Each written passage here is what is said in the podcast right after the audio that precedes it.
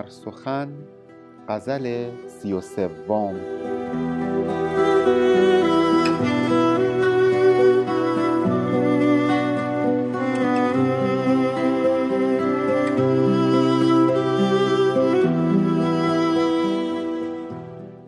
خدا چو صورت ابروی دلگشای تو بست گشاد کار من اندر کرشمه های تو بست.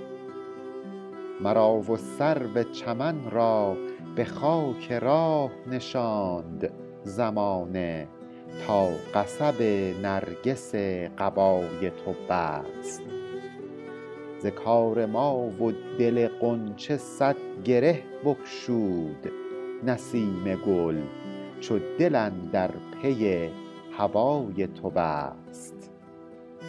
مرا به بند تو دوران چرخ راضی کرد ولی چه سود که سررشته در رضای تو بست.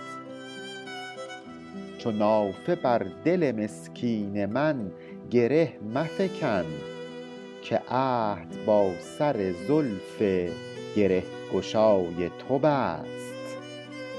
تو خود وصال دگر بودی ای نسیم وصال. خطا نگر که دل امید در وفای تو بست ز دست جور تو گفتم ز شهر خواهم رفت. به خنده گفت که حافظ برو که پای تو بست.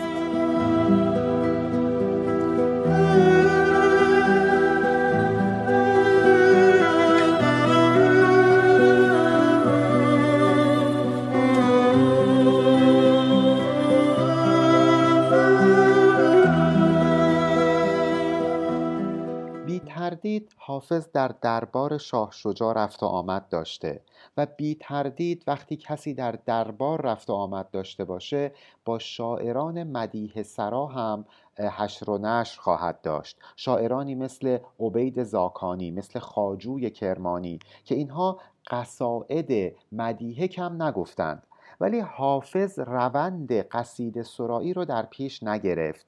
حتی اگر می‌خواست مدحی هم از شاهی بکنه حالا این می‌خواست شاه شجاع باشه می‌خواست شاه یحیی باشه یا هر کس دیگه شاه منصور باشه این رو در قالب غزل بیان می‌کرد تا اینکه تاریخ مصرف نداشته باشه شعرش. شما وقتی یه غزلی میگی که مربوط میشه به مدح یک شاه این غزل می‌تونه ایهام داشته باشه می‌تونه چند پهلو باشه می‌تونه عاشقانه خونده بشه. ما می‌تونیم امروز غزلی که حافظ در مدح شاه شجاع سروده رو بخونیم و ازش برداشت یک غزل عاشقانه بکنیم و این غزل اصلا تاریخ مصرف نداره. ولی قصیده ای که در مدح یک شاه گفته میشه اینطور نیست. اون قصیده تاریخ مصرفش زمانیه که شاه مربوطه در مسند قدرته و حافظ هم این غزل رو در مدح شاه شجاع گفته. ولی ما می‌تونیم این غزل رو خیلی عاشقانه هم بخونیم و معنا بکنیم و ازش لذت ببریم. به طور کلی حافظ در این غزل رو به شاه شجاع می‌کنه مدحش می‌کنه میگه از روزی که تو خلق شدی خداوند تقدیر من رو در این قرار داد که گره از کار من به واسطه تو گشوده بشه. و در عین حال از او گلایه هم می‌کنه. میگه علا رقم این که من خیلی به تو ارادت دارم تو خیلی به من توجه نمی کنی و شعن منو حفظ نمی کنی حتی منو به جایی میرسونی که بخوام از پیشت برم. اصلا ترک دربار بکنم ترک دوستی با تو بکنم. ولی تو باز هم دلت به رحم نمیاد و میگی راه باز جاده دراز می‌خوای بری برو. و حالا ما این مضمون کلی رو بیت به بیت می‌خونیم و با هم ازش لذت می‌بریم. خدا چو صورت ابروی دلگشای تو بست گشاد کار من اندر کرشمه های تو بست.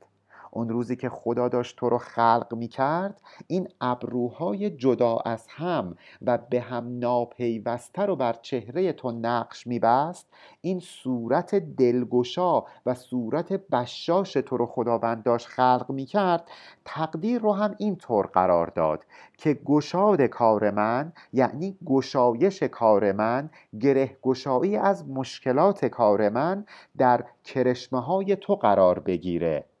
تو با این ابروانت بتونی اشاراتی بکنی که گره از کار من گشوده بشه.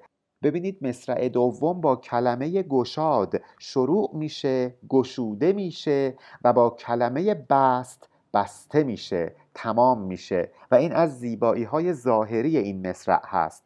در واقع اینجا حافظ رو به شاه شجاع کرده میگه از روزی که تو خلق شدی من گره از کارم قرار شد که به دست تو باز بشه. ابروی دلگشا یعنی ابرویی که به هم پیوسته نیست بینشون فاصله است و در واقع تمثیلی از صورت بشاش و شاداب هم داره. مشخصه که حافظ داره زیبایی صورت شاه شجاع رو گوش زد می‌کنه تا اینکه از او تقاضای بذل توجه و اعتنا بکنه و بهش بگه تویی که می‌تونی مشکل از کار من باز بکنی به من توجه کن. مرا و سرو چمن را به خاک راه نشاند زمانه تا قصب نرگس قبای تو بست. البته این بیت اینطور هم گفته شده که زمانه تا قصب زرکش قبای تو بست. قصب یعنی نی به معنی پارچه کتانی هم هست. اگر ما این رو قصب زرکش بخونیم. میشه پارچه کتانی که تارهایی از طلا هم در این پارچه کشیده شده. اگه این رو قصب نرگس بخونیم می‌تونیم ترجمه بکنیم پارچه کتانی زیبا. به هر حال زمانه اومده قصب زرکش یا قصب نرگس قبای شاه شجاع رو بسته. یعنی شال کمر شاه شجاع رو بسته. کاری کرده که شاه شجاع کمر همت ببنده و رقیبانش رو از گردونه قدرت خارج بکنه و به مقام سلطنت دست پیدا بکنه. در این راه در رسیدن شاه شجاع به مقام سلطنت هزار سرو چمن به خاک راه نشسته. یعنی رقبای زیادی از صحنه خارج شدند. رقبایی که مثل سرو چمن راست قامت و قدر قدرت بودند به خاک راه نشستند و زمانه این کارو کرده تقدیر این کارو کرده تا اینکه شاه شجاع به مقام حکومت برسه و البته حافظ هم در میان همین سروهایی بوده که به خاک راه نشسته.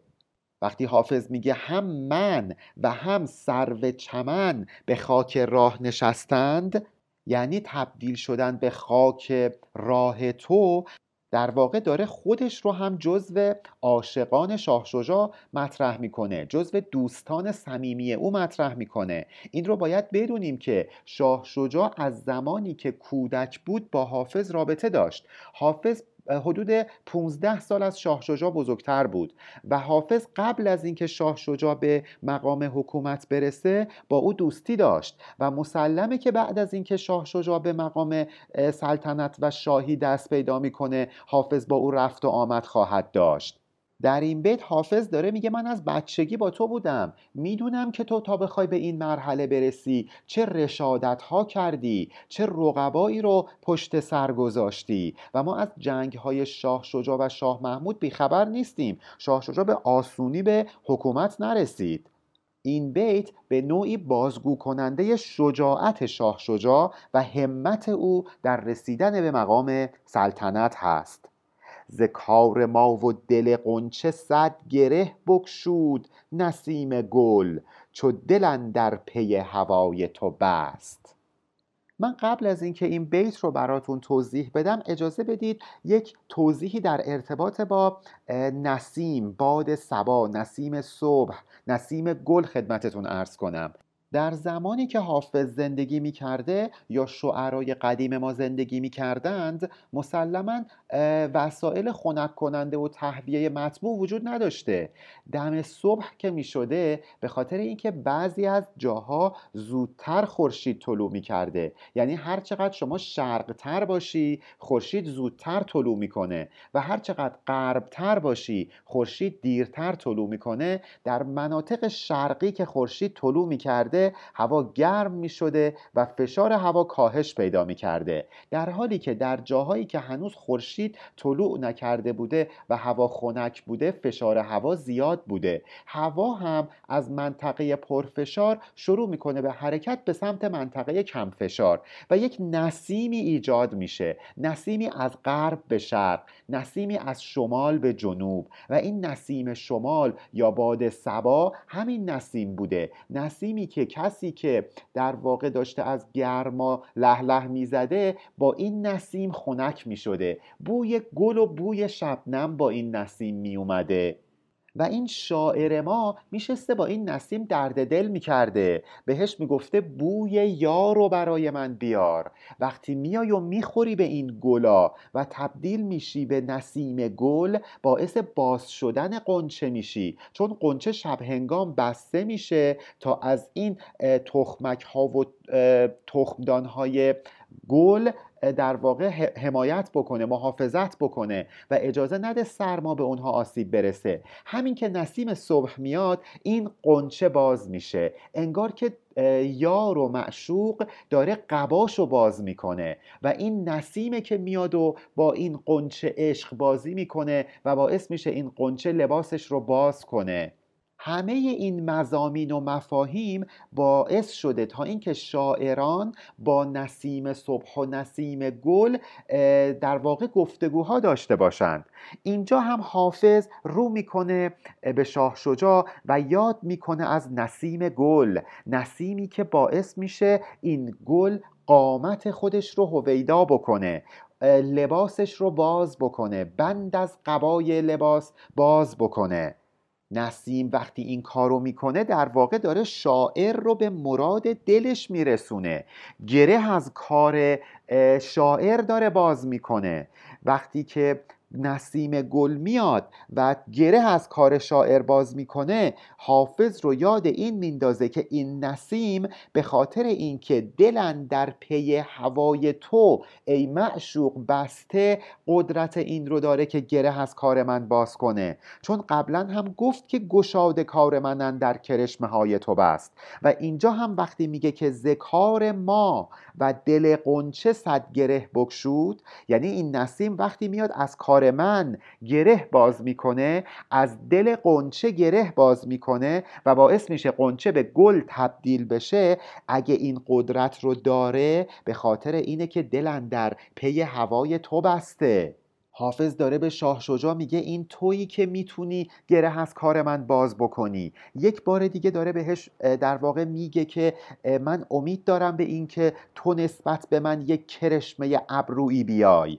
و دستور بدی تا اینکه گره از مشکل من باز بشه. ما می‌دونیم که شاه شجاع گره در کار حافظ انداخت و اون رو تبعید کرد.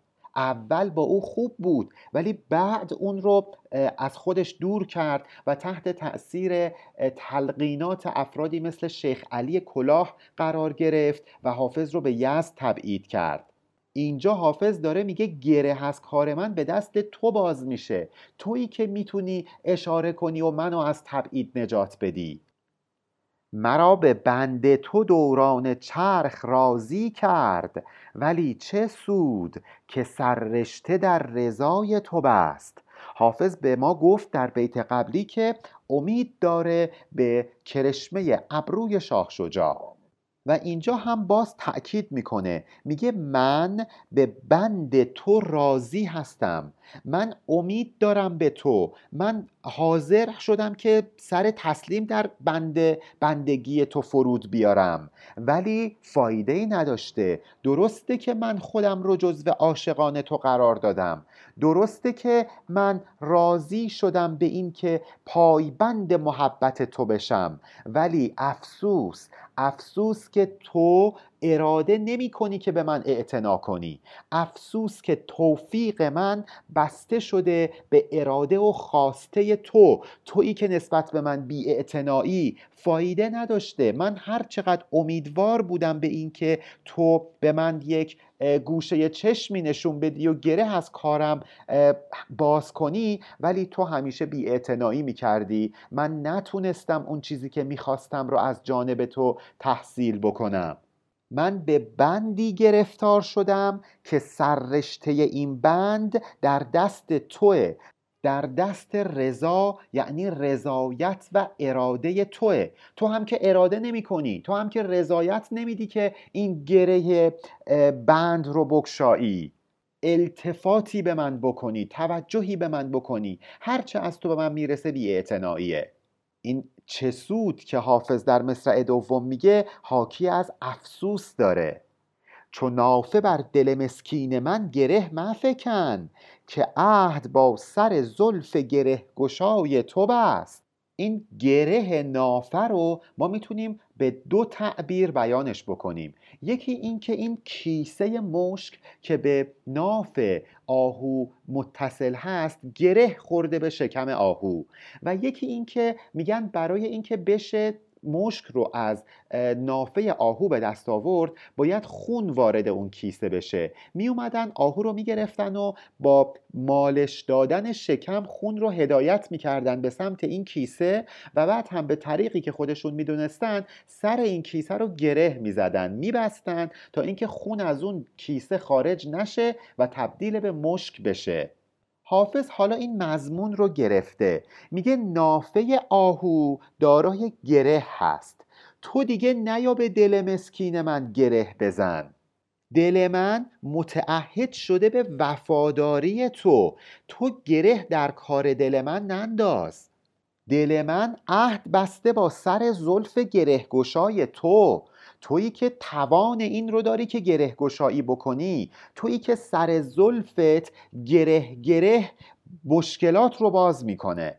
هم زلف گره داره هم نافه و حافظ داره زیبایی میآفرینه با استفاده از این دو مضمون. میگه وقتی که سر زلف تو گره گشا میشه یعنی تو این زلفت رو باز می‌کنی.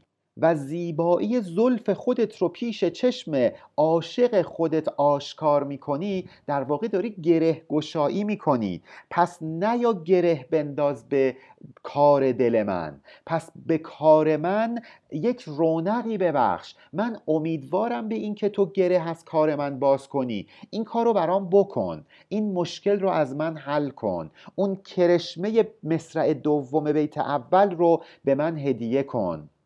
ولی افسوس ولی چه سود که این کار نمیشه و حافظ با بیاعتنایی شاه شجاع مواجه میشه. نهایتا شاه شجاع او رو از خودش ترد می‌کنه. حافظی که سالها با او حشر و نشر داشته نه اینکه رفیق تازه او باشه.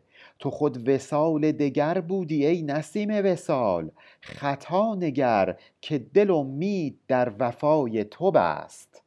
ببینید اینجا هم از تعبیر نسیم وسال حافظ استفاده کرده. همون نسیمی که میاد به وسال گل می‌رسه و باعث میشه که این قنچه باز بشه انگار که داره بند از قبا باز می‌کنه و بدن خودش رو اوریان می‌کنه تا به وسال باد برسه. حافظ هم میگه من و تو قبلا در وسال هم بودیم. تو قبلا با من دوستی می‌کردی. من سالهاست که با تو دوست هستم. ولی الان ای نسیم وسال دیگه تو اونجوری با من نیستی. ولی الان دیگه مثل اوائل نیستی. طریق خودت رو عوض کردی. تو قبلا با من در وسال بودی. ای نسیم وسال ای کسی که مثل اون نسیم صبحگاهی جان بخش و لطیف و مطبوعی. ولی من الان دارم خطا می کنم که امید بستم به وفای تو. چون تو طریق خودت رو عوض کردی. تو دیگه مثل قبل نیستی. تو کشیده شدی به سمت آدمایی مثل شیخ علی کلاه و می‌خوای من رو از خودت دور بکنی. تو دیگه مثل اون اوائل کار تمایلات اون روزا رو نداری. برخورد مناسبی که اون روز داشتی رو دیگه با ما نداری. من روی اون برخوردت حساب کرده بودم. بهش امید بسته بودم. ولی افسوس که این خطای من بود. این اشتباه من بود. من اشتباه کردم و شاید بهتر اینه که از تو جدا بشم. ز دست جور تو گفتم ز شهر خواهم رفت. به خنده گفت که حافظ برو که پای تو بست.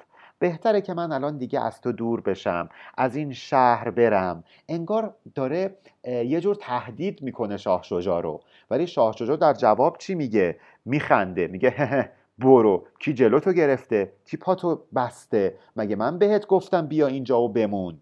مگه نامه فدایت شوم برات فرستاده بودم که الان تهدید می‌کنی که می‌خوای بری؟